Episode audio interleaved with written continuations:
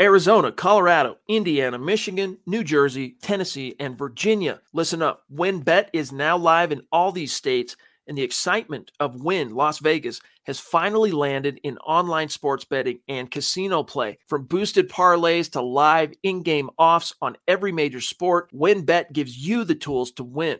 Sign up today for your risk-free $1,000 sports bet. Download the WynnBET app now or visit wynnbet.com to start winning. You are listening to Dove Valley Deep Divers with Erick Trickel and Lance Sanderson. Ball comes out of the hands of Newton. It's on the ground, picked up by TJ Ward at the four-yard line. Von Miller did it again. On Overtime Media. Mile high hello, everybody in Broncos country. Welcome into another episode of the Dove Valley Deep Divers podcast. I am your host, Lance Sanderson, and joining me as per usual is my good friend and colleague. He is Mile High Huddle senior NFL draft analyst and a full time uh, article writer and uh, content creator for milehighhuddle.com, the one and only Erick Trickel. Erick, dude, um, huge, gigantic win against the Chargers this last week. I have to slap the table, pound the table, front my chest just a little bit because I was the only one on staff that actually picked the Broncos to win that game. So I, I, I caught up to everybody in the standings a little bit. I haven't actually looked to see where I'm where I'm sitting, but uh, I think six and five is where my record's at right now, which is kind of nice that it matches the Broncos record. But dude, how you doing, man? I'm doing pretty good. Currently freezing because my office is so cold, and you know, cranked up the heat to try to warm up my office. We'll see what happens with that. I'm super excited. Holiday time, my favorite time of year. Getting everything all finished up for that, so I can actually, you know, sit back and kind of enjoy the holidays. Our living room is being taken over, man. Like super, but I, am super excited. I mean, it, as you said, it was a big win beating the Chargers. A lot of people just kind of wrote them off, and I mean, for me, I thought it was a game that Denver could go out there and win. I just was expecting them to shoot themselves in the foot a lot more than they did. Um, their inconsistencies week to week, especially on defense. Like I just wasn't sure what version of this defense we're going to get. Same as this week. I'm not sure if it's going to be the good enough to stop the Chiefs or not. But uh, I'm excited. I'm excited for this Sunday night football game. It's a big game, and it's one that could really, I mean, very obvious statement here, is going to dictate the Broncos' rest of the season. If they win it, they're right there for the running for the playoffs, controlling their own fate, and that's where you want to be. Exactly. If they win this game, they'll be at seven and uh, seven and five, tied with the Chiefs for first place in the AFC West. Depending on what happens with the Chargers and the and the Raiders earlier in the day, I mean, there could be like a three way tie or even a four way tie for the uh, for the first place in in the AFC West. So this is a critical game. It really is, especially because the Broncos have another three games against the AFC West at one uh, Chargers, Raiders, Chiefs to end the season. They're going to get a break here this next week. They got the Lions coming up after the after the Chiefs. Not that we're looking forward to that yet. We've got to focus on this game here, and then they'll get the uh, game against the Bengals. Both those games at home, by the way. Um, that they'll be able to, you know, maybe create some breathing room and actually get themselves into the playoff chase. This is quite honestly, and I've been listening to the uh, 104.3 The Fan all day, all week, pretty much. Um, and they're saying that their promo right now is saying that this is the biggest game the Broncos have played since Super Bowl 50. And quite honestly, it, they're not wrong. I mean, this is the first meaningful game in December the Broncos have played since 2015. Like this is this is a huge, huge game, and the Broncos got to be ready.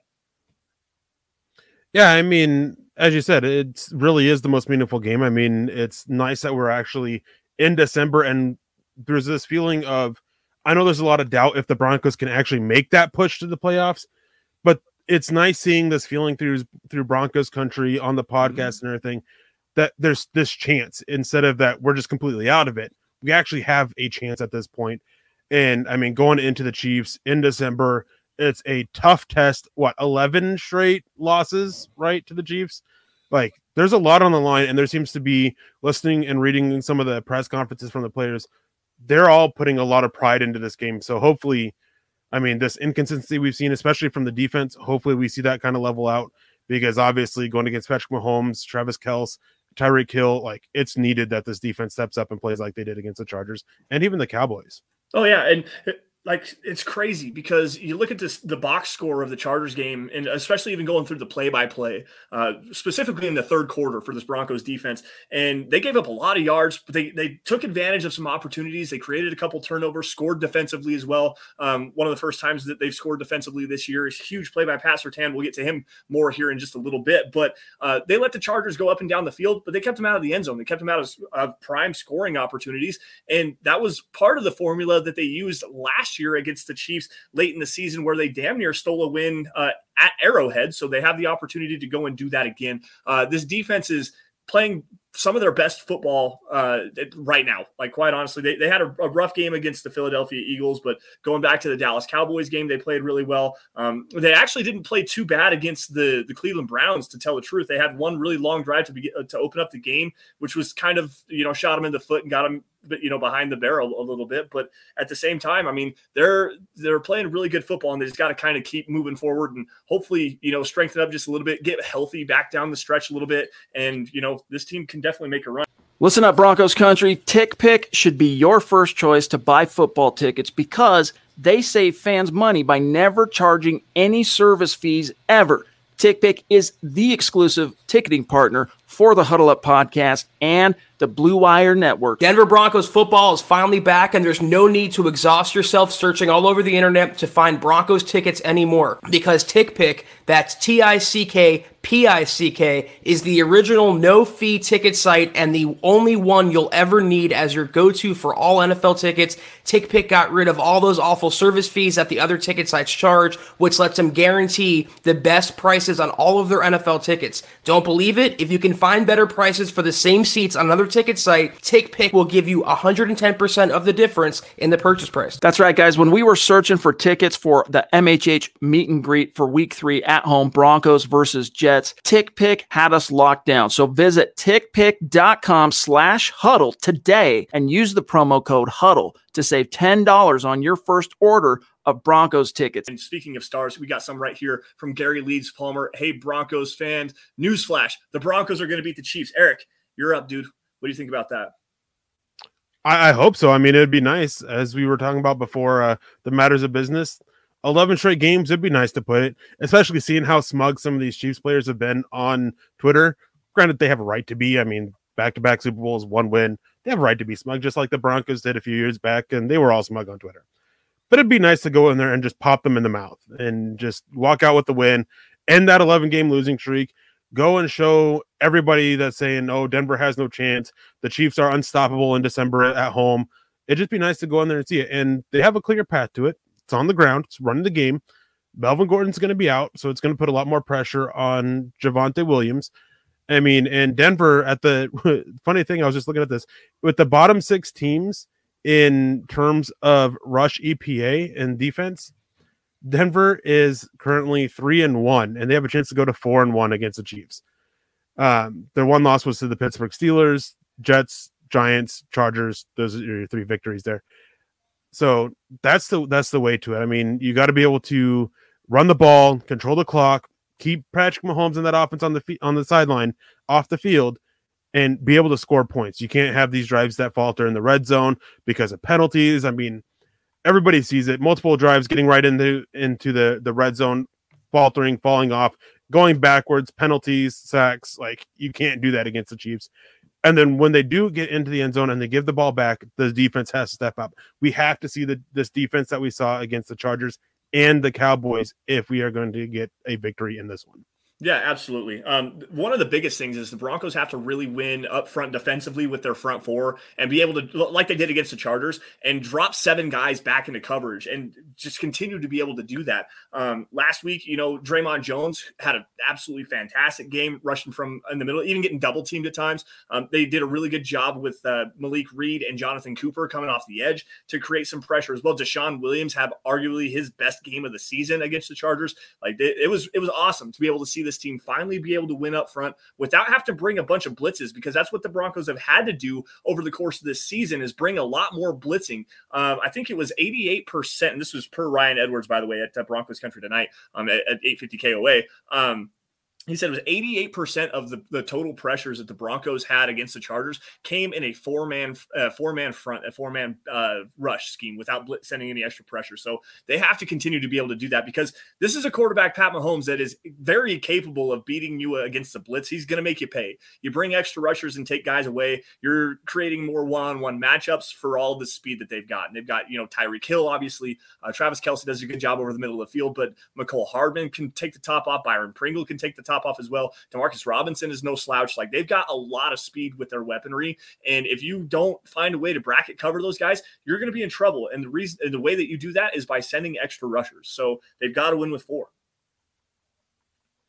Yeah, and on that is going back to the offensive side of the ball is they got to win in the trenches there as well. Yep. And Chris Jones, he can create so many problems for you. He's back inside. When they were playing him out on edge, he wasn't as impactful but now that he's back inside, I mean, he can just take over games. It's going to be a huge test for Dalton Risner, Lloyd Cushenberry, and Quinn Meinerz to sit there and handle him. And this is a team talking about the EPA. Well, the success rate for them, the Chiefs' defense is allowing the second best success rate for two opposing offenses in the running game behind the Chargers. So this would be a good game to have Melvin Gordon. I know that ball security is an issue with him, but being able to keep Javonte Williams kind of fresh. I saw somebody sit there ask about Mike Boone well, Mike Boone, there's going to be a lot of pressure on him. I mean, this is a team that they really want to try to get 25 plus rushes from their running backs and get it looking at multiple more touches in the passing game from them. Well, we're finally going to see Mike Boone on offense. He's this home viewed as this home run hitter. Can he actually start hitting these home runs that they all that we all thought they that he would be able to bring that he was hyped up to bring? I mean, it's for me outside of the de- uh, uh, after the defense, the running game. That's the most important thing for this Broncos team. And it's not just for this game, it's going forward. We talked about it a little bit last week. Outside of the Bengals, they're facing some pretty mediocre to poor run defenses that they can take advantage of. So hopefully Melvin Gordon's only injured for this game. Hopefully he'll be back next week. Sounds like that is the expectation anyways. Yeah. And hopefully they're able to stay healthy up front because they need this running game. They need to um, they need to limit the the passing attempts from Teddy Bridgewater because not just because of him, because of the issues with protect, pass protection. You don't want to keep him getting hit. You don't want to risk these sacks, and you just you, you're you're not going to win games when you're forcing Teddy Bridgewater to throw it 40 plus times. No, you're not. Absolutely. And I'm going to get to Chase here in just a second. Um, but I want to plug this really fast. I'm actually working on an article, guys. Um, it should either drop, I'm, I'm guessing probably tomorrow morning, um, based on 11 or 11, 12, 13, and 22 personnel and the way the disparity that the Broncos had against the Chargers and why I think that that should be the way that they go moving forward. Um, make sure you guys check that out if you get the opportunity. Like I said, I, am going to try to finish it tonight, if not first thing or uh, tomorrow morning. Um, so sh- hopefully on Saturday, you'll be able to see see that and, and take a look at some very interesting numbers. But uh, with that, guys, uh, Chase jumping in here with a with a two dollar super chat. Am I mistaken, or did you prefer Baron Browning at edge? Um, I'll start off it's not that I necessarily preferred Baron Browning at edge. It's that I thought that that was probably his easiest pathway to success in the NFL while they were trying to cross train him because that seemed to be the way that uh, everyone kind of looked at Baron Browning was a player that because he was so versatile at Ohio State, they played him off ball, they played him coming off the edge, they used him as a blitzing linebacker, they made him in coverage. So he's such a versatile player that the easiest way for him to translate to the NFL level, and that's quite honestly what he was best at in college, was at edge. However, I did say that he had the tools to develop and turn into a high quality linebacker. Now, Erick, I'm going to let you take this away a little bit because you had a really fun film piece on Baron Browning just the other day. Um, I actually preferred Baron Browning at off ball linebacker. I thought that was going to take a little bit more time. I did share the the thought with Lance and Nick Kendall as well that edge would be a little bit more valuable for him, and that would be the easiest transition for him to the NFL. But I mean, he's exceeded, I think, everybody's expectations with how he's transitioning, dealing with the lower leg fracture, the hairline fracture in his leg in the offseason, limiting his time in training camp, then coming in. I can't remember what injury he was dealing with earlier on in the season, and then he got the concussion. He's really had a limited amount of time to practice and grow as a player, and he's far exceeded my expectations for it. And as I said, I think everybody else's as well. He's growing far more rapidly than I thought he would and really starting to settle down. He is the key clog in this Broncos defense. Yes. When he isn't out there on the field, we saw this against the Philadelphia Eagles. The defense looks completely different or completely different. He's a good communicator. He's able to open up and cover for issues that Kenny Young has in his game. He's able to open up and allow Kenny Young to do what he does best. which is just basically play attack and uh, come downhill against the run, limit him in coverage, be able to pull him off the field in obvious coverage situations. So it's going to be it's a thing of that. I didn't prefer him at edge. It was just I felt he can have a um, quicker transition there. But I mean, as I said, he exceeded my, even my expectations for his ability to grow as an off-ball linebacker. Ohio State just used him in so many ways, and I hit on it in my uh, scouting pro, uh, profile for him that sometimes that's a double-edged sword. You get to learn all these different positions, but sometimes you don't get to settle down and learn the techniques for one. And Vic Fangio even shared that thoughts too. And it's nice that they've kept him at off ball linebacker, having him grow there and developing there despite even with the limited time that he's had. Right, with the, it was a knee injury that he suffered in rookie minicamp that kind of held him out. He had, I think, an ankle injury there as well in training camp, but then the concussion definitely had a big deal. He also had a back injury; like he's been just nicked up for the majority of his rookie season. Um, but th- these last three weeks, man, he's just been absolutely phenomenal. He had he's earned elite run uh, run stuffing and tackling grades per Pro Football Focus over the last three weeks. Um, he's his coverage grades have also improved steadily over the last three weeks. The overall grade is weird because they didn't necessarily agree with the statement that he's been improving. It was like a 57.3. I, I, I did a radio hit with uh, Broncos Country Tonight on Tuesday. Um, go to uh, BroncosCountryTonight.com. Go check that out if you get the opportunity to. Uh, but I was specifically talking about how Baron Browning needs to be more of the focus for this defense moving forward because, quite honestly, he is the straw that stirs the drink for for the defense. Like Eric said, when he's not out there, their uh, their run stuff percentage drops. Uh, their their pass uh, their uh, pass rush win weight actually drops just a little bit as well. So it's it's it's kind of a weird deal. Like he's he's actually a hell of a lot better than everyone would have thought of him uh, as far as a, a, rookie linebacker goes. Uh, Cody jumping in here with the five dollar super chat. The referees that are in this game, uh, there's going to be a lot of penalties. So let's hope that Sutton can get some defensive PIs because he's good at getting them. And yes, he is. Erick, what do you think?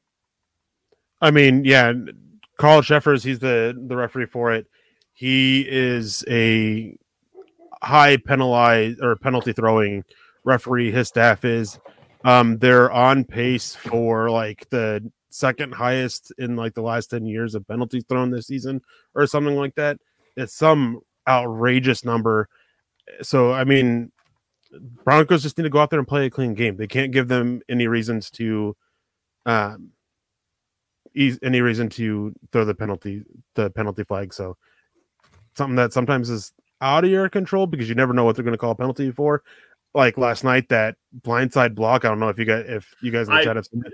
Yeah, Super ridiculous call. I mean, it, it was terrible. So you can't give them reason to, but at the same time, you can go and do what you can to limit it. And with the taunting rules, with with flags like that, like it's just you don't know. Like you can be walking out there on the field and get called for, or you can be walking over back to your sideline and you're the riff hip check hip check you and you get thrown for hit with with taunting. Like, yeah, whatever.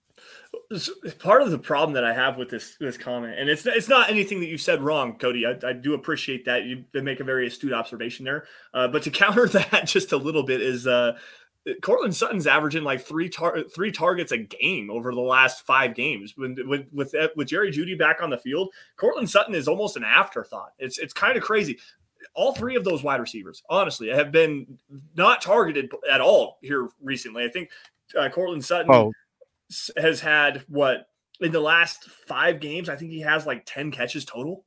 Like it's it's actually a very low number, and it's it's unfortunate because you're absolutely correct. He is a, such a really good receiver at going up, using his big body to defend at the catch point. Uh, very physical receiver. Uh, Tim Patrick's the same way as well. Like those guys work so well uh, going and getting the deep ball, but that's just not what Teddy Bridgewater is doing right now. He's he's getting off his his first read too fast. He's dumping the ball down to his running backs to his tight ends, and these wide receivers, these high paid wide receivers. I don't want to make it like disparaging like that, but I mean you just spent you know, what, uh, $70 million for wide receivers over the next three years. And you have a first round rookie or a, a, first round pick that you have a high investment in that you're not using in the passing game. So, yes, I understand you, you're getting the, the, defensive pass interference calls, but still, man, uh, they're they're just not throwing the ball to the wide receivers right now. It's, it's kind of weird. Well, when you're down to your backup tackle named Cameron That's Fleming, fair. your backup fair. left tackle and Calvin Anderson, then your third string offensive tackle, and you're running the ball as they have been, yeah, you're not going to pass the ball as much. and that. there, I mean, there is a a point to what you're saying, and there is a there's there's a lot of cooks in the kitchen with this receiver core, and then you throw in the tight ends and you throw in the running backs, and against the Chargers, I mean the receivers, I think they're all targeted three times. Yep. Okay, I'm not going to complain about that. They were running the ball so well, and the running backs were such a weapon. And then you know, being down Quinn Bailey, that really changed their play calling. Yes. You can see it from the change from when Cal after Calvin Anderson got hurt. There was a drastic change in the the game planning or the the play calling after that. Well, and it wasn't Eagles- Sorry, I, I, don't mean to cut you off here. Uh, that actually started. I, I know I noticed this when I rewatched the game. Uh, the the play calling changed after Drew Lock fumbled, and I and I, I don't remember if it was after that that Calvin Anderson went down. But the, as soon as Drew Lock fumbled, they went to that that thirteen. Huh? wasn't it that play? It, it might have been. I, I can't remember. Um, regardless, so right at that particular point, uh, they uh, they went to that that 22 personnel look where they had Andrew Beck playing at fullback. Technically, it was 13 personnel, but it's actually 22. And, and they ran they ran the ball four straight plays on the on the fifth play that they ran, and it was five straight plays that actually lined up in an offset eye formation. Uh, four straight running plays uh, for 12, 8, and 16 yards, and then the negative one yard run. And then they ran play action pass with a with a, a post to Tim Patrick on the backside of that in the red zone on second and nine that Lock actually missed. But yes, that at that particular point was when you could definitely tell uh, the offensive philosophy completely changed for this team. And then when you look at the Eagles game, they had Noah Fant had six targets, I think it was. Jerry Jeudy had like nine or ten, and then Tim Patrick had over five. So they were using their receivers. And I don't want to say that they're that Courtland Sutton's not getting open. He is. It's just a, the timing of the routes, the certain situations. There's so much more to it. Um, they do need to find a way to get him involved a little bit more often, but they can't force it. We saw them, we've seen them before try to force things to certain playmakers over the last few years. It doesn't work. You got to go hit the open guy. And that's one thing that, despite all the complaints about Teddy Bridgewater, that's one thing he does fairly well is he finds the open guy, he Mhm. hits them, and he goes to try to get them to make the play. That's what's got to happen for it. So there, there's, as I said, there's some credit, um, credence to your point here about using these receivers and that they have so much invested for. But there's other factors that are playing a fa- Right. playing a role into how they're using them. Yeah, absolutely. Uh, Cody jumping back in here with another super chat. Uh, could we see some passes to uh, Pookie, so Javonte Williams, in this game though?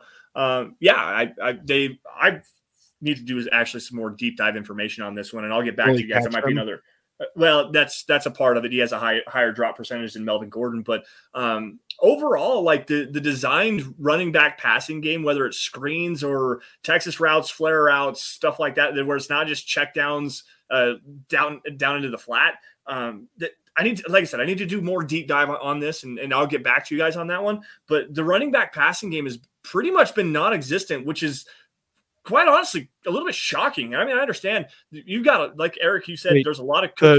Lack of passing. You're talking about passing game to the running backs? yes, and, and like specific designed passing plays, not just like dump downs and check. No, no, no, no. There's against the Chargers. Those were the designed passes to the running backs that they were kept hitting Gordon Right, and everything. right. And it's been going pretty consistently for a lot of the season. Okay. A lot of people are sitting there saying these dump offs to the running backs are dump offs. That's not the case. They are by design because they're trying to get them to tr- to their have they have this trust in their ability to go make a play. So it's not that they don't have the design for it. We're just not it just it's being written off that it's not by design. Okay, and that's that, that's why I've said I need to do some more deep dive on this and and actually come with some better information. But it, it just seems like um like so you watch the Chargers game specifically. I'm going to cite two plays. They were back to back plays. Um, it was after Drew Lock threw the interception that that went uh, um back to the and then the Chargers drove down and scored a touchdown. Um, they ran back to back plays in, in the red zone, and it was um it was it looked like double Texas concept, but it was actually more um like a uh, a circle route and then an angle. Um, but anyways, they, they ran the same pretty much design to Austin Ekeler. Uh, the first one they threw it to him, it hit him right in the hands. He dropped it. The second one, uh, Caden Sterns, it looked like was late on the rotation to come across over the middle of the field. Baron Browning kind of missed a little bit, was out of position, and they hit uh, Austin Ekeler for a touchdown there. That's the kind of design I'm talking about. The stuff over the middle of the field, not the the quick flare outs to the flat and stuff like that. So it's so maybe I guess the best better way for me to describe that is uh, the conceptual designs that I thought would we would be seeing with these these running backs are just not there. Um, and it looks more like dump downs. Am I am I completely off base in saying that, Erick? I mean, no. I mean, it would be nice to see them targeted over the the middle of the field and everything like that a little bit more. But that's not a super big part of Pat Shurmur's game. His designs for the running backs is often working out of the flats, getting them open in space and letting them make a play. He's not a guy who often wants to use them over the middle. He's not a guy who's going to often have them run those wheel routes. It's just it's just not his style. Right. Okay. Uh, Andrew Baker jumping in here with some stars. If we can put out a solid game plan together without mistakes, we should be able to win. Hashtag Mile High Huddle for life with the big old strong arm. That's right. Yes, sir. Um, yeah, and we, we can get more into that here in just a little bit. Uh, um, you know, obviously, to me, I think they need to go back kind of to the well of what they were doing against the Chargers. You know, and uh, with the piece I'm going to be putting out here about you know 12 and 13 and 22 personnel here in the next 24 hours or so. Uh, yeah, I, I can definitely see that grind grind the clock you know, offensively, you keep running the ball effectively as much as you can, and specifically attacking the edges. And I think this is what, like, quite honestly, it, it sucks that the Broncos aren't going to have Melvin Gordon in this game because they need that. I mean, he's the most consistent running back this team has. But Javonte Williams works so much better working off of the edges. And if they can attack the edges that way, like give him some room to cut back and, and work that way, like this could be a big game for Javonte. Erick, what do you think? I mean, this team just is better running between the tackles than they are running to the outside. I mean, well, consistently is they just get blown up on the outside. That's where you're more often to see your tight ends miss uh, miss blocks, your wide receivers get blown up. They they're what they are best at doing is running inside gap stuff. And Pat Shurmur, I mean, his his baby is the inside zone, and they're mm-hmm. throwing a lot of outside zone out there. And there's like a four yard difference between the yards per carry and a major difference in success rate when they're rushing zone either inside or outside and running inside gap stuff. Like this team is they're made for gap. They need to stick with it. Hmm. Okay, that's pretty interesting point. Uh, Jeremy, Black Knight 232 on on YouTube, and I think it's Black Knight 323 on on Twitch as well. Jumping in with a super generous super chat. We appreciate you, buddy. Do you guys think that Sean Payton or Mike Tomlin become available in the offseason? And do you think the Broncos go after them? Also, are you worried that if we make the postseason that we're stuck with this coaching staff? Erick, what do you think? Um, I don't think either of those coaches will become available. Um, I think that the if you're looking at a surprise firing, then maybe Kyle Shanahan. I'm, but I mean, I, I don't. I never expect surprise firings. I guess that's kind of why they're a surprise. Um, but worried about this coaching staff if they being stuck with them if they make the postseason. Yeah, I I mean I've said it time and time again. The only way that this coaching staff can stick around, I mean, I don't know if it'll be like 100% the same, but the only way Vic Fangio can keep his job is to get the team into the playoffs. Yeah. Maybe not win a game, but they have to get there. And they go what they can go one and done and get out of there. And I still think he keeps his job. Uh, I saw a lot of conversation this week about beating the Chiefs would be a good way to, for him to keep his job. No, it's it's playoffs or bust basically for Vic Fangio.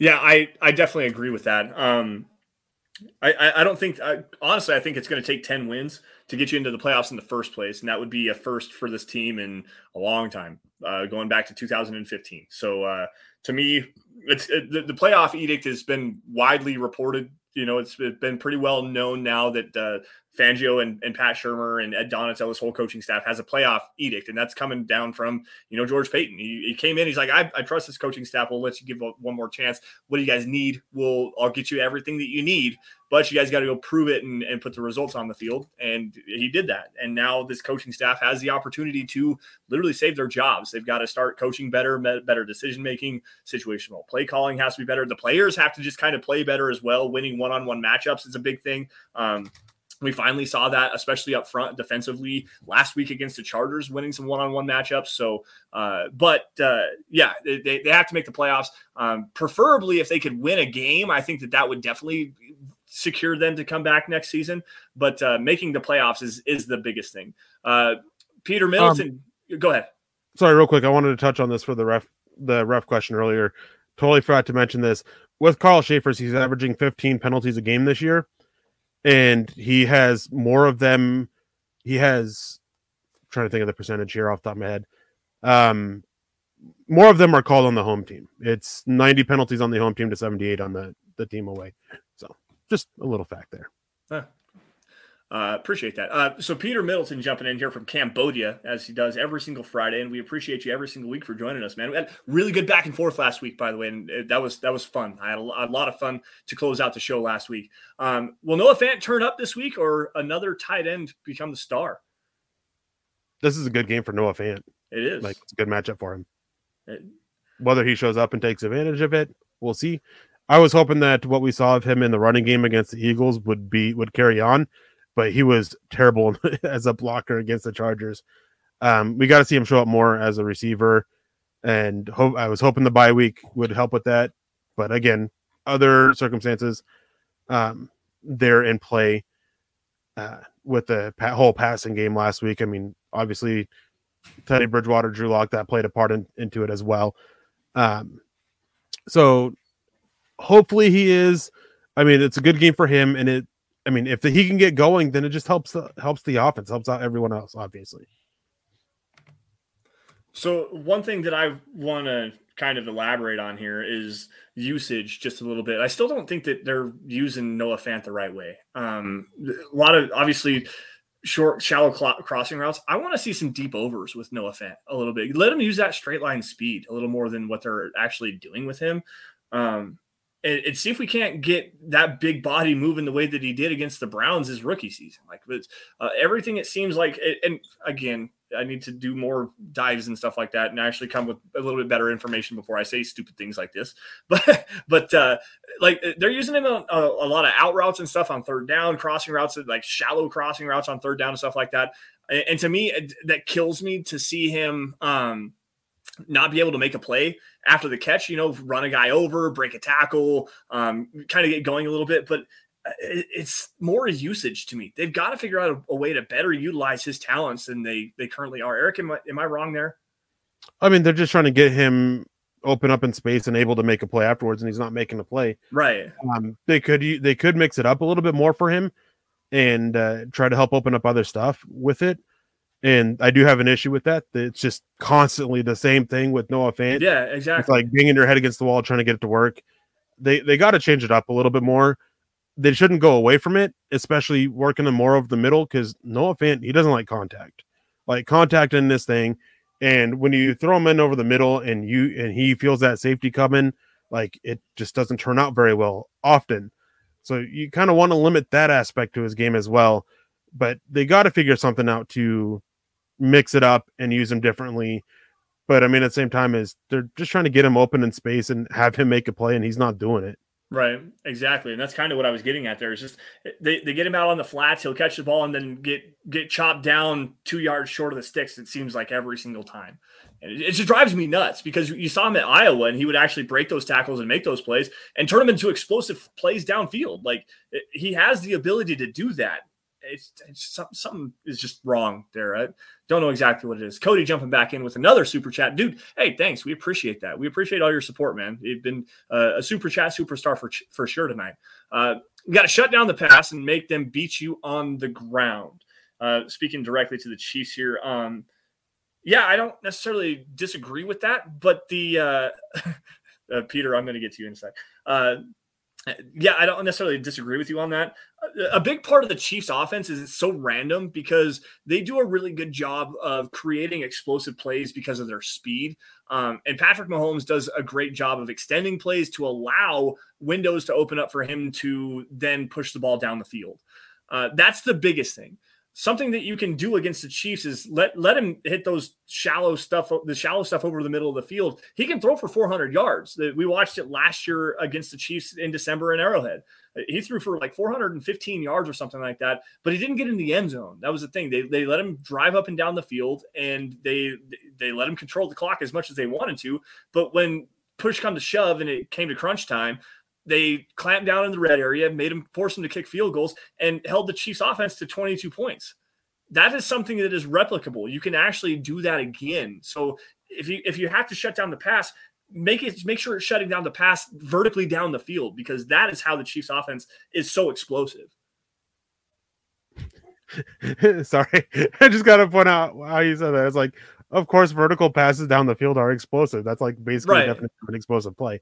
But uh, Well, but, uh, but, but I'm saying, I, like, I know I know what you meant. It was just funny how you worded it. Right, sorry. I was Um, like, pushing the pushing the ball deep down the field and vertical explosive plays. The, but you can you can keep stuff short in front in front of you and make tackles and limit the explosive plays that way. Is what I'm trying to say. Yeah. Sorry. And and that's the thing is like the Chiefs passing game is solid, but if you can take away their passing games, they look much worse than they are. They don't have a outside of the explosive plays, they don't have a very consistent passing offense. So you got to, I mean, as you got to take that away. Got to force them to run because that's not something they do very well.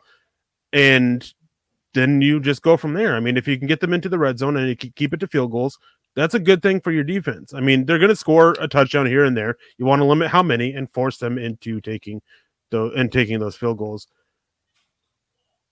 Yeah, absolutely.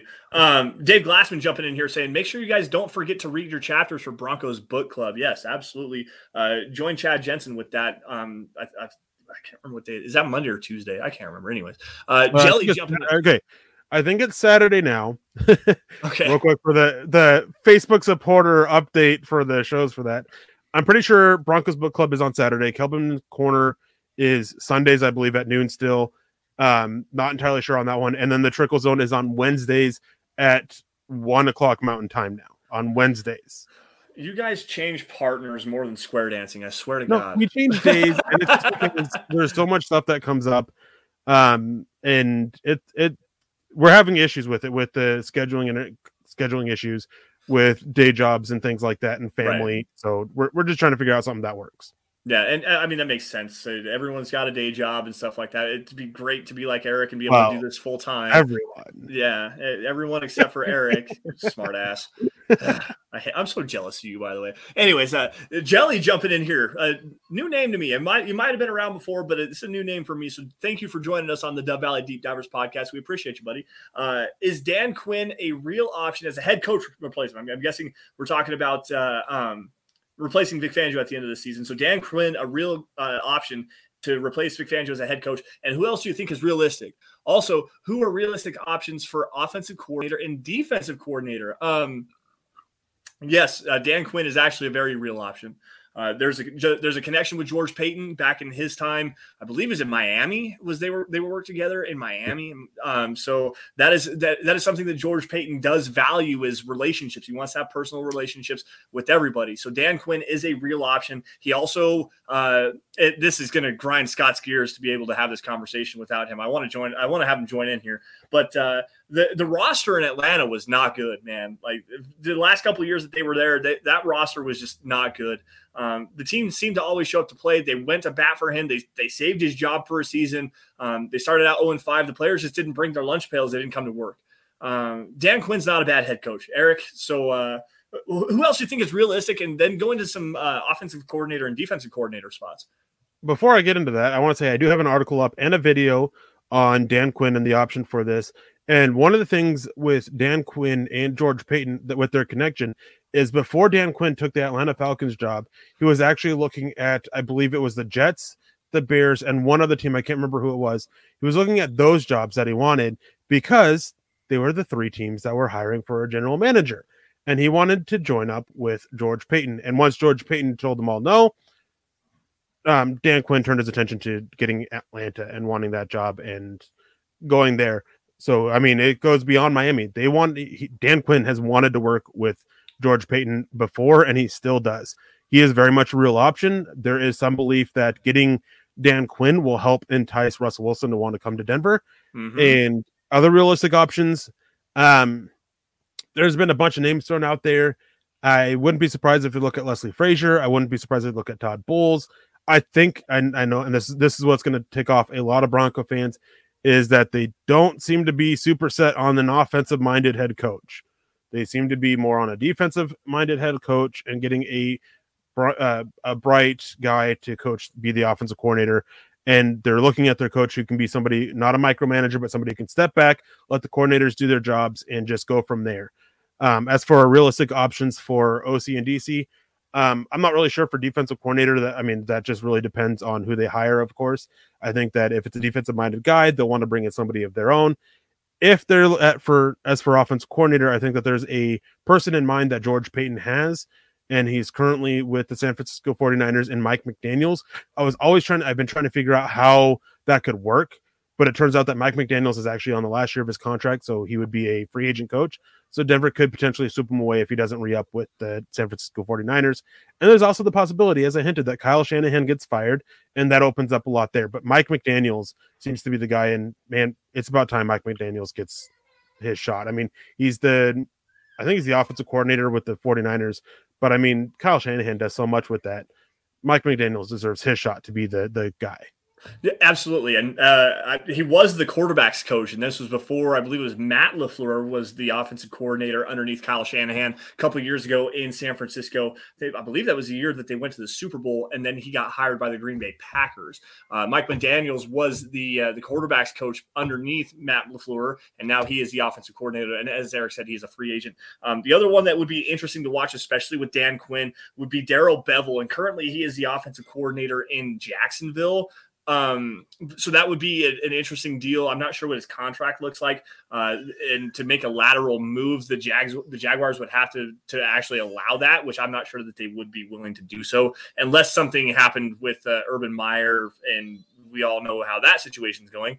Uh, but I don't think that they're going to get rid of that. Darrell Bevell and, and Dan Quinn would be a huge get to me because those were coaches that were in Seattle with Russell Wilson, and uh, Russell Wilson actually has spoken extremely highly of Darrell Bevell um, and the work that he did with Russell Wilson, getting him to be the elite quarterback that he is right now. Um, Peter Middleton. Also, yes, I do thump my chest for picking the Broncos to uh, beat the, the, beat the Chargers. I saw you comment on that a couple of times. I'm not too modest. I just haven't got a chance to get to that. Uh, but uh, it's the one here. thing he can beat his chest over. no, no, no, no. I said Garett Bolles was going to be an All Pro player, and then I backed it off and said he's a Pro Bowl player. I could thump my yeah, chest on that one too. You backed it off. I backed it off, but I I was right. I was right, damn it, and you know it. Don't don't you dare take that one away from me. uh, Peter jumping in and said, uh, "I would keep Cameron Fleming as a right uh, right tackle this week. Would you? Um, no. If Bobby Massie's ready to go, please start Bobby Massie because Cameron Fleming has been not good. Hashtag. Well, no." He was he was good in relief against the Cowboys. He was good yeah. against the Chargers. That holding penalty kind of you know, left a sour taste in a lot of people's mouth. The issue is that you just don't know what version of Cameron Fleming you're going to get. Yeah. Bobby Massie hasn't been an outstanding right tackle by any means, and I don't think he's like a super massive upgrade over what Denver had last year either. But he is far more consistent than Cameron Fleming because Cameron Fleming was god awful against the Eagles, and this is a game where you don't want that. Right. Well, I mean, in any game you don't want that, but well, you, I, you get where I'm going. Yeah, that's that's that's an obvious one. Uh, let me run through this really fast. Oh, Cody jumping in here. Uh, another one. Who should I be watching for draft, guys? Well, first things first, make sure you tune into the Dove Valley Deep Divers uh, podcast because we've been told by multiple different people that we are the best NFL draft content that you will find, uh, at least on the Huddle Up Network. But also, there's some people that are saying like uh, across all platforms. Uh, Erick Trickel, this guy over here to my left hand side, is the guy that you really want to pay attention to, and I've learned so much about him. But as far as draft guys to watch for this year. Erick, well, give me uh no no so I'm, I'm gonna make it specific here. I'm gonna make it specific. Uh let's do uh 10 players over the first two rounds that you uh, would be excited that the Broncos drafted. That I would 10, be excited if the, the Broncos the top, the top 10 players that you would be excited about if the Broncos drafted over the first 64 picks. Should I take out guys that obviously won't be there? Yes. Okay, so no Aiden Hutchinson, no Kayvon Thibodeaux, most likely no Evan Neal. Um, I mean, Ikem Ekwonu, uh, he is mm, South Carolina. South, South, Carolina starting left tackle. Yeah. Um, George Karlaftis, the edge out of Purdue. Yep. Um, he's the guy that I figured to go top 10, but there's been a lot of speculation that uh, he will fall a little bit for multiple reasons. And uh, Dane Brugler, he released his yeah. mock draft this week, and uh, he was saying that there's some teams that don't even have him as the first round prospect. Um, I mean, I'd be okay with one of the linebackers, Devin Lloyd. I mean, I guess he's absolutely tearing it up for Utah tonight. Mm-hmm. He's probably going to end up my top linebacker. Absolutely big fan of him. Pairing him with Baron Browning. So, dude, super athlete. Holy um, god, that kid's freaking fluid. There's there's a few corners um, that I wouldn't mind. Um, I know that Nick is big on um, Roger McCreary. Yeah, the and then Auburn the, kid, the- yeah, and then the, McCreary from Auburn, and then the Elam kid from Florida too. Yeah. Um, I'm not as big on Elam out of Florida. Um, let's see here. I'd be okay with Jordan Davis depending on where they took him. Um, round one, I wouldn't be super excited about it just because of positional value. But putting him with if Mc, McTelvin Agim can develop, putting him between Agim and Jones would be outstanding. Um, I was kind of high on Charlie Cross there for a while. He's an offensive tackle, as Peter Middleton asked about tackles. Um, but his running game scares me a little bit. He's starting to remind me a little bit more of Andre Dillard. Um, Oh, Tyler Linderbaum. I mean, I'm against centers in round one, but I wouldn't mind Tyler Linderbaum. No one tell Nick. If you tell Nick, you will be. I'm gonna Um, put it in the group chat right now. um, I mean, it's just such a. It's a really good class. I mean, there's It a lot of good players It in it. Um, I don't think that this year. I'm not sure that any player compared to next year, like next year, has a lot more at talent at the top. Um, trying to think of some other guys here. Trevor Penning, he's a tackle out of North Northern Iowa. Yeah, yeah. yeah. You, you Huge talk fan of him. He's the guy that if he goes out there and kills the Senior Bowl, he'd probably be a top ten pick. Um, I mean, again, there's there's a lot of guys that I like this year. Um, specifically Derek. Stingley, I, I'm a I'm a big fan of. I'm I'd be okay with uh, the either of the two Cincinnati corners. I mean, it's it's a it's a solid Juice. draft class. Juice, love me some juice. Uh, there's there's another one. It's specifically a linebacker. He wears brown and gold and num- number 48, Chad Muma. I know that you love you some Chad Muma. uh, actually, Erick, uh, in our in our private group chat, Erick actually did say a couple weeks ago that he wants Chad Muma simply because he's better than Logan Wilson. And Logan Wilson was one of my most favorite players because not only is he from the University of Wyoming, he's actually from Wyoming. So that's that's a big thing to get a, an actual true Wyoming native into the NFL. There's not very many of those guys, I promise you. Uh, Jelly jumping in here with the two dollar super chat. Top three quarterbacks in the draft. Who's the smartest quarterback in the draft? Ooh man. Um, let me let me start here. So top three probably Matt Corral, uh, Kenny Pickett, and maybe Malik Willis. Uh, I like Ridder probably a little bit more than Willis. He's more refined product as a passer, but that's ouch. Um, probably Pickett. Honestly, Pickett's probably the most pro-ready quarterback in this draft class right now. Um, he reminds me a lot of Kirk Cousins. Uh, maybe a little bit stronger arm. Accuracy is about the same. Mobility is about the same. Um, good decision maker. Uh, I know that uh, I think it's Jeff Schwartz on on Twitter was talking about him the other day as uh, arguably the most valuable player in college football. He's not going to win the Heisman, but as far as uh, a guy that's the most valuable to his team would be Kenny Pickett this year. Um, Matt Corral, I like. There's a lot of tools there, but he's raw, super, super raw. There's a lot of work with uh, technical refinement. His footwork is terrible. Um, ball placement can get sketchy. He doesn't trust his arm very much. Um, and being probably the top quarterback in this class, I I don't know that I would go in that direction. Uh, Erick, what do you think? I mean, I saw somebody else ask this earlier about the quarterbacks from the 2021 class in it. Mac Jones would be quarterback one this year for me. Yes, Like, yes. I'm not a big fan of this class. There's guys that I'd be willing to take at certain points on it just for the risk of it. Um, just lottery tickets for the most important um, position, try to cash in. But I mean, like, I, it's just it's just oof for me. Um, I got to point this out because uh, Carson comes in here saying there's only like nine people in Wyoming. That's what I've been saying, man. It's 10, okay? Get it right. And I'm the 10th. And uh, Peter Middleton comes in before that asking any Alaskans in the NFL. Um, there's actually an Alaskan on the Broncos coaching staff. Um, well, probably one of the most famous Alaskans to play in the NFL was on the Broncos. He was a Super Bowl winning guy. Yep. Does a lot of radio down there. Some dude, Mark Schlereth or something like that. Chris Cooper is another one.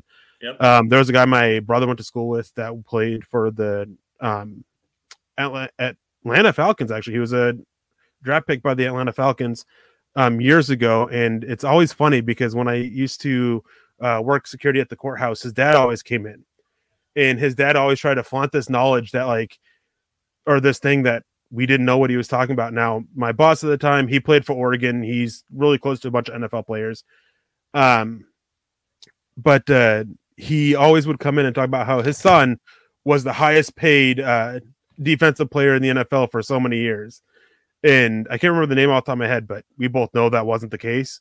And it, it was just always fun listening to him talk about it. But uh, yeah, I mean, there's been a there's been a few others. Um, Daryn Colledge, he went to he was out of North Pole. Yep. Like he played for the Packers right. for a while. Yep. Then He- was, uh, he was-. Yeah, he was a, a right tackle for the Arizona Cardinals for like four or five years. Obviously, Mark Schlereth is a big one. Um, as far as Wyoming goes, um, uh, Jay Havlicek is probably the most famous. He was a tight end for the uh, um, for the Dallas Cowboys in the seventies and eighties. Um, and then um, there's some new guys. Actually, one of them I, I played uh, football uh, against in high school. Um, he's from Buffalo. Um, Chris Prosinski. Uh, he was a, a safety for the Jacksonville Jaguars and most recently with the um, the Chicago Bears. Uh, obviously, Logan Wilson, who's starting for the uh, um, for the Cincinnati Bengals, and there's another one. And Erick, I've I've dropped his name to you a couple of times in our group chat. Uh, he's actually currently the starting right guard, I believe, for the uh, Wyoming Cowboys right now. And Logan Harris, this is a the big kid. He's uh, um, 6'3", 315, decent length, moves pretty well. Um, he's got uh, he's been an honorable mention all AFs or uh, Mountain Mountain West Conference, uh, all West honorable mention for uh, the Mountain West Conference.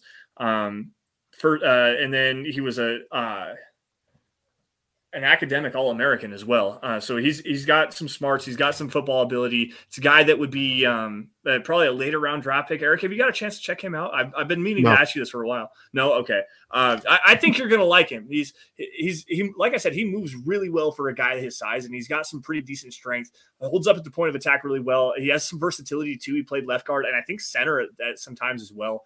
Um, so yeah, it, it- get, the opportunity to, ch- uh, to check him out. That'd be that'd be pretty cool to have a conversation with him. And uh, Jay, yeah, Jay Novacek, uh, born in South. Oh, he was born in South Dakota. Okay, sorry about that. I I, uh, I thought he was actually from Wyoming. That's that's my fault. And then uh, Malcolm from Homer comes in and says Larry, Larry Csonka has a lodge in Alaska. Yeah, and um, I mean Malcolm may actually know what I'm talking about, but Skyview High School, um, Jason Elam's son actually kicked there for a while and uh, played soccer for them. And one of my high school coaches was actually the coach of the soccer team, and Jason Elam would always come down and uh, teach them different things about kicking and stuff like that, and help with the football team um, too. So that's a cool little fact about Jason Elam. Yeah. All right, so we got just a few minutes left. We haven't even got to our topic. We never even spoke about our topic. Let's do it. Let's do it. Let's run it down really fast. Uh, guys, uh, we originally came into the show wanting to talk about uh, going down the stretch. You know, that we're obviously getting into award seasons. Obviously, you know, uh, Pro Bowl voting's coming up, All Pro uh, potentially, um, offensive, defensive rookie of the year, defensive player of the year, stuff like that. Uh, what Broncos p- could potentially be on those lists? And I want to start specifically with uh, one number nine overall draft pick, the rookie cornerback out of Alabama, Pat Surtain. Now, uh, guys, this kid has been playing phenomenal football, plain and simple. Erick and I have both decided multiple times to eat crow on Twitter uh, about you know wanting to take Justin Fields over Pat Surtain because of the value of the quarterback corner quarterback position over cornerbacks. No, Um, it wasn't just taking a quarterback over it. It was taking the trade that was offered right. to move back, which would have got them a first round pick this year that would be in uh, the top eight, Yep. And also, and then still getting a corner later. But but but yes, and that was that was also a big thing. But it was also taking, and Erick and I were in lockstep on this one. Um, we didn't see Pat Surtain as necessarily a true fit for this Vic Fangio defense because he is uh, um, more press man, kind of physical cornerback. Uh, doesn't have change of direction skills that you need, that, like not the requisite skills that you need to play in a, a, a an off cover four match quarters kind of a, a, defense. Um, and it's honestly been a lot of the former for this Vic Fangio defense. They've been playing a lot more man coverage than they have historically in Vic Fangio's defenses. So uh, the the the scheme change that we didn't necessarily foresee with Pat Surtain coming in has also actually helped him out. This guy has the number four uh, EPA allowed of any defensive back in the NFL. Now that means expected points added on a per play basis. Um, and I think this was actually for a total game. But uh, as far as expected points added, Pat Surtain has negative 21.7 expected points added of any. Uh, so that's the number four uh, lowest total of the uh, of any defensive back in the NFL. That's an all pro level number. Erick, elaborate just a little bit on just how good Pat Surtain has been this season. And do you think that he could potentially be a rookie all pro cornerback? uh, all pro, no, I just don't think that I mean, one thing with all pros is that you the teams always look at the well, not always, but they like to look at the success of the team a little bit, and I think that'll hurt him hurt him Right. some. Um, there's just and then there's some name recognition there. It's the same reason why I don't think he'll get the Pro Bowl, even though I think that he up to now he's deserved it. He could definitely make a case for it, and I think that he's right there in the running with not far behind um, Micah Parsons as defensive rookie of the year with Micah Parsons earning being so far ahead because of his play as as an edge, not an off-ball linebacker, and uh, that uh, I mean it's gonna be it's gonna be tough for Patrick Surtain to overcome that because I mean for corners you got to be targeted really to have such an impact. Well, Mike Parsons as an edge, like it's just much easier for him to make an impact, make these splash plays.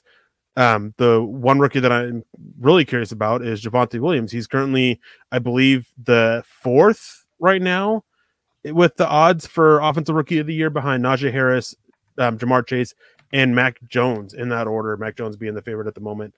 Um, this is a good chance it, with Melvin Gordon most likely out. I believe he's doubtful at the moment, which obviously means doubtful he'll play. Uh, I think that it's a good chance for Melvin Gordon or Javonte Williams to make a case for the majority of the carries going on. And if he continues at the rate he is, I mean, he's got the highest of all rookie uh, rookie running backs that have over a hundred rushing attempts. He's got the highest yard per um, YPA. He's got by far the most missed tackles. He's only, I mean, only two running backs have more yards than him: Elijah Mitchell and Najee Harris, both of whom are in the top five for offensive rookie of the year. So he can make a case for it, and but it's going to be tough for him because eventually Melvin Gordon will come back, and that'll cut into his carries. And um, seems uh, somebody said it in there that if uh, Javonte Williams got the majority of the carries, he'd be probably in the running or be the favorite for it. And I don't actually don't disagree with that. I, I don't disagree with that either. And I was actually about to elaborate on that. Uh, thank you, Andrew Lampe, for jumping in here with some stars. Uh, happy Friday, all, and happy Friday to you, Andrew. And thank you for joining us on the Dove Valley Deep Divers podcast. Uh, back to that really fast. I don't disagree with you. If uh, if Javonte Williams was, I mean, Najee Harris is a starter. Like it, that's the guy in in Pittsburgh. He has been the guy all season. And if you go back to what they were doing, you know, weeks one through five, that running game was terrible. It only took off against the Broncos. Quite honest, it was I believe it was week four or no week five. Excuse me, the, the, the week five game. Um, the Broncos went to Pittsburgh and got ran all over, and the Pittsburgh Steelers were actually 32nd in the NFL in rushing at that particular point. They were only averaging like 52 yards a game on the ground. It's terrible.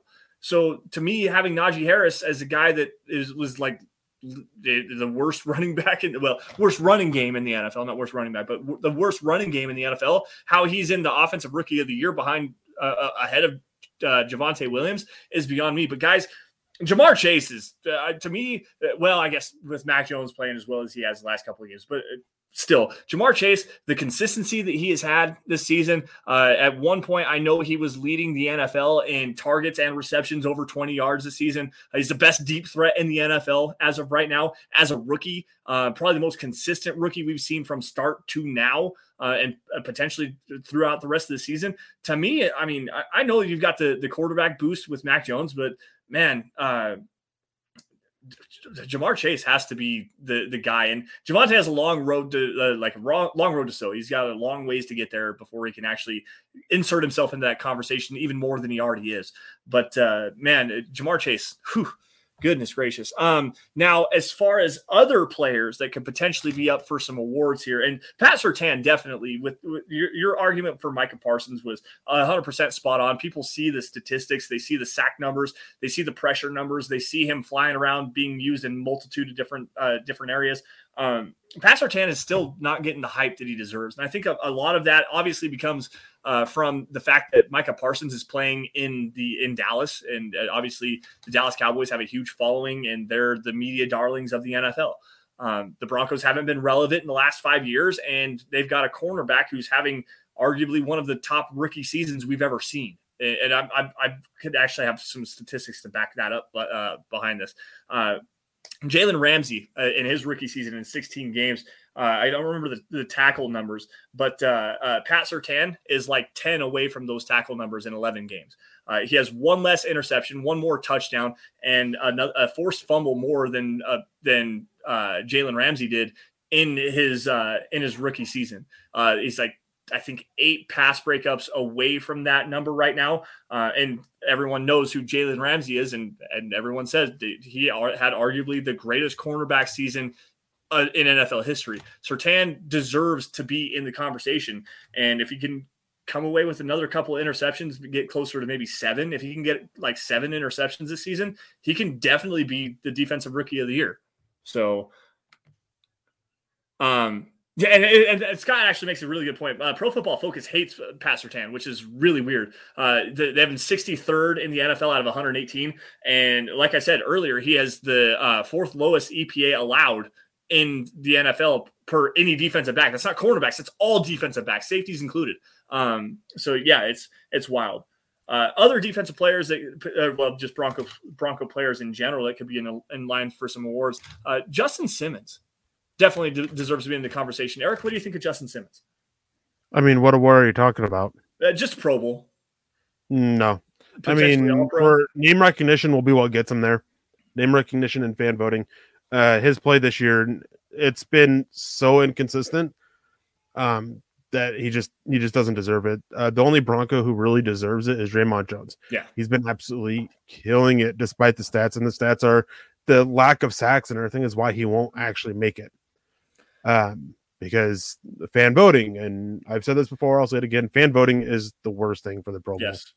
Yes, it is, especially with the way that Twitter has actually gotten um, into the fold. And Steve jumping in here with some stars, nothing to say, just showing some love, and we appreciate you, Steve. Uh, this is a tweet that I stole from Nick Kendall. He actually uh, sent it to me just a little bit ago, um, speaking specifically to Dre'Mont Jones. And this is according uh, this quote according to Pro Football Focus, amongst all interior defensive linemen with at least a minimum of 200 pass rush snaps this year. Dre'Mont Jones is 10th in pressures at 32, ninth in pressure rate per pass rush snap at 10.32%.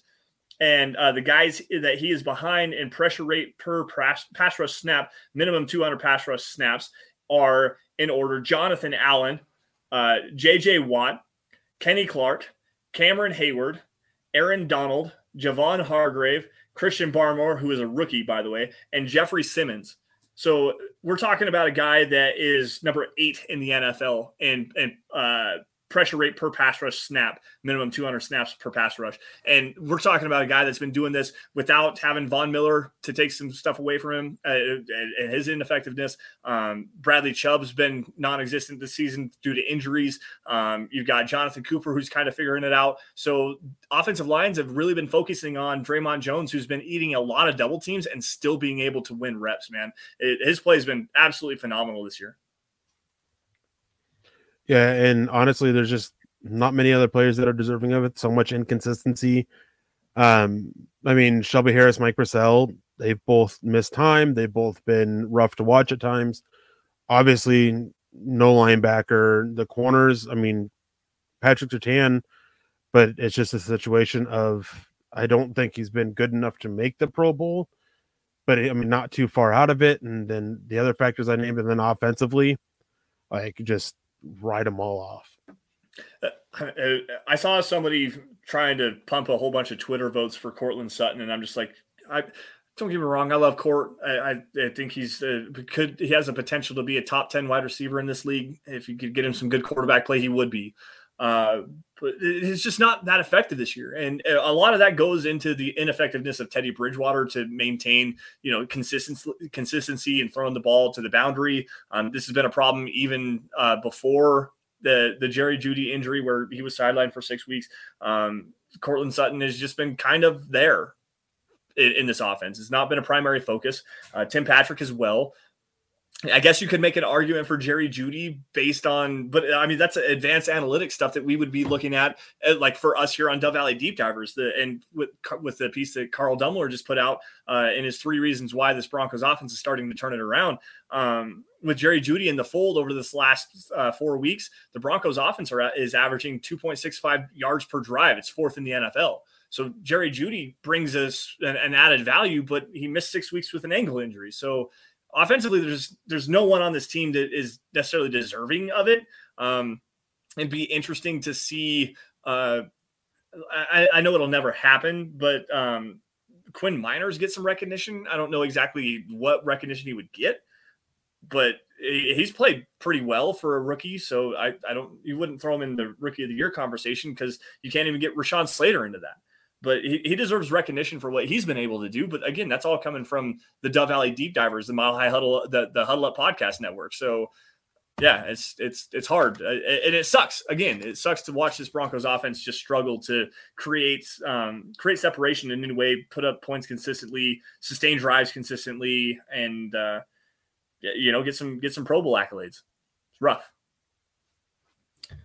But uh, with that, guys, I'm going to run through the the chat stream one more time. Make sure we've got all of our questions answered. Uh, what would it take for Jeudy to get some pro- consideration for the Pro Bowl? 10 catches every single game for the next six games. Like it, would have to do that. 10 catches and probably six. Nothing. Touchdowns. He missed a minute. He missed too much time. That's, that's, that's, that, that's the biggest thing. Uh, let's see here. The Pro Bowl has been a joke for a while coming from Zeb. That's absolutely the truth. Um, and what see. and what Scott said was was right. It was spot on. Don't need to play it. Announce the teams. Let them get their bonuses. Like nobody watches the game anyways. Yeah, they just consistently try to fix the Pro Bowl and they just continuously make it worse. It, Players don't care, fans don't care. Like, bring back skill challenges. Do that instead. Yes, I was just about to say that. It would be great to do like a a forty yard dash competition. Um, do send them to the combine again. Let's send them to the combine again. No, do you remember back in like the early two thousands? They used to do like the um like the veteran game um, where they had like uh, Joe Montana and like Troy Aikman leading two teams with in, in a game of flag football. Yep. Mm-hmm. Um, they had the bench press, Lorenzo Neal, like consistently putting up stuff like that. Like, bring back that kind of stuff. I know they've started to the last couple of years or something like that, but bring back that. I would watch that. That that to me is far more entertaining than the game that the players don't care about because obviously they don't want to get hurt.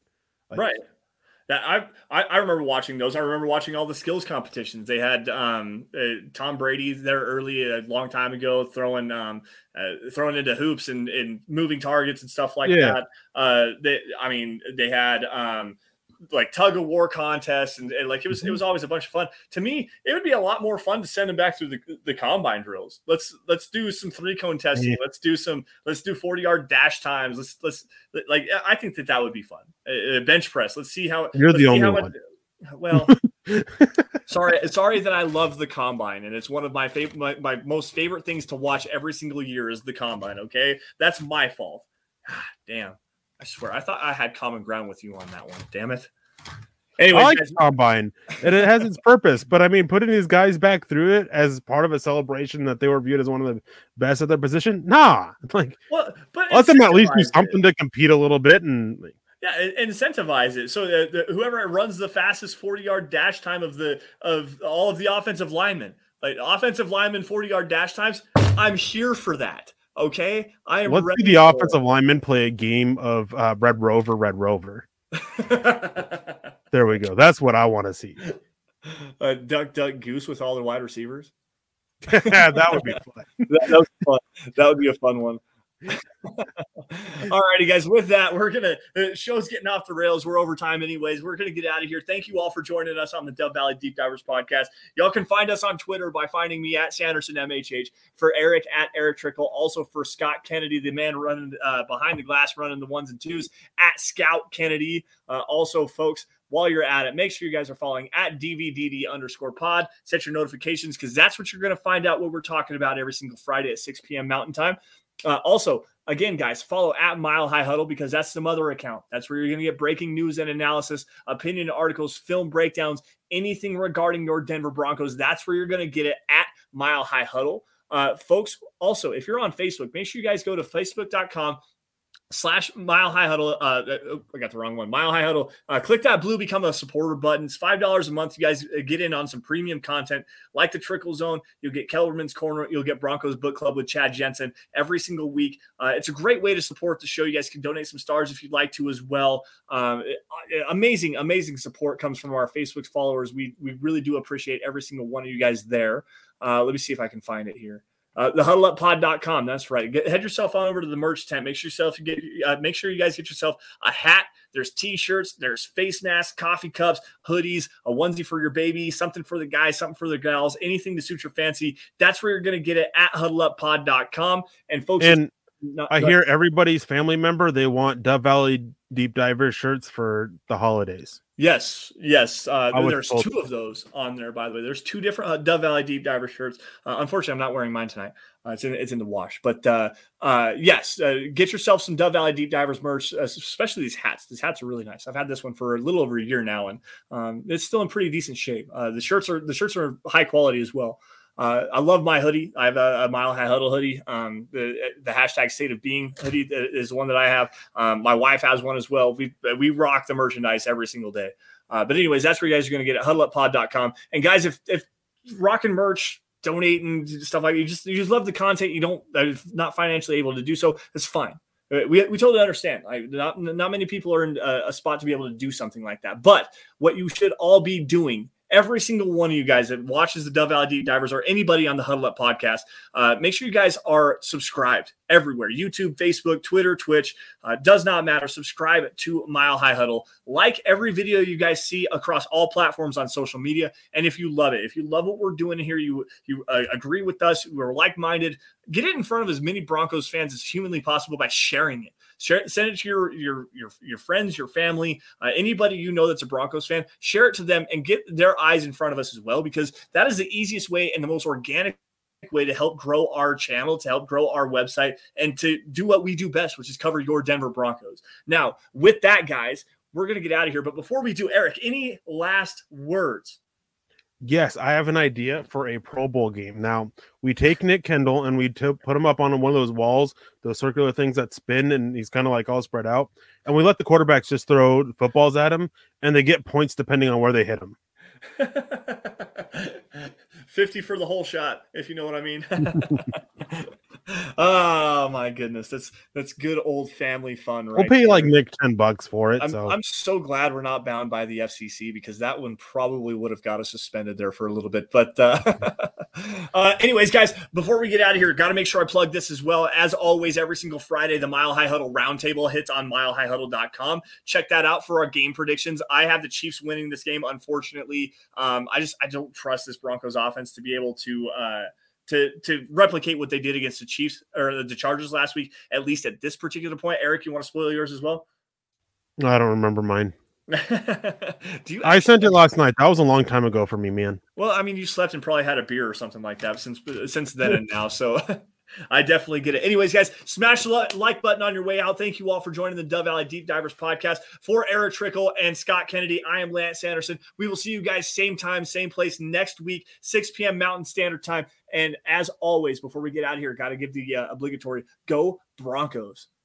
You've been listening to the Huddle Up Podcast. Join Broncos Country's deep divers at milehighhuddle.com to keep the conversation going.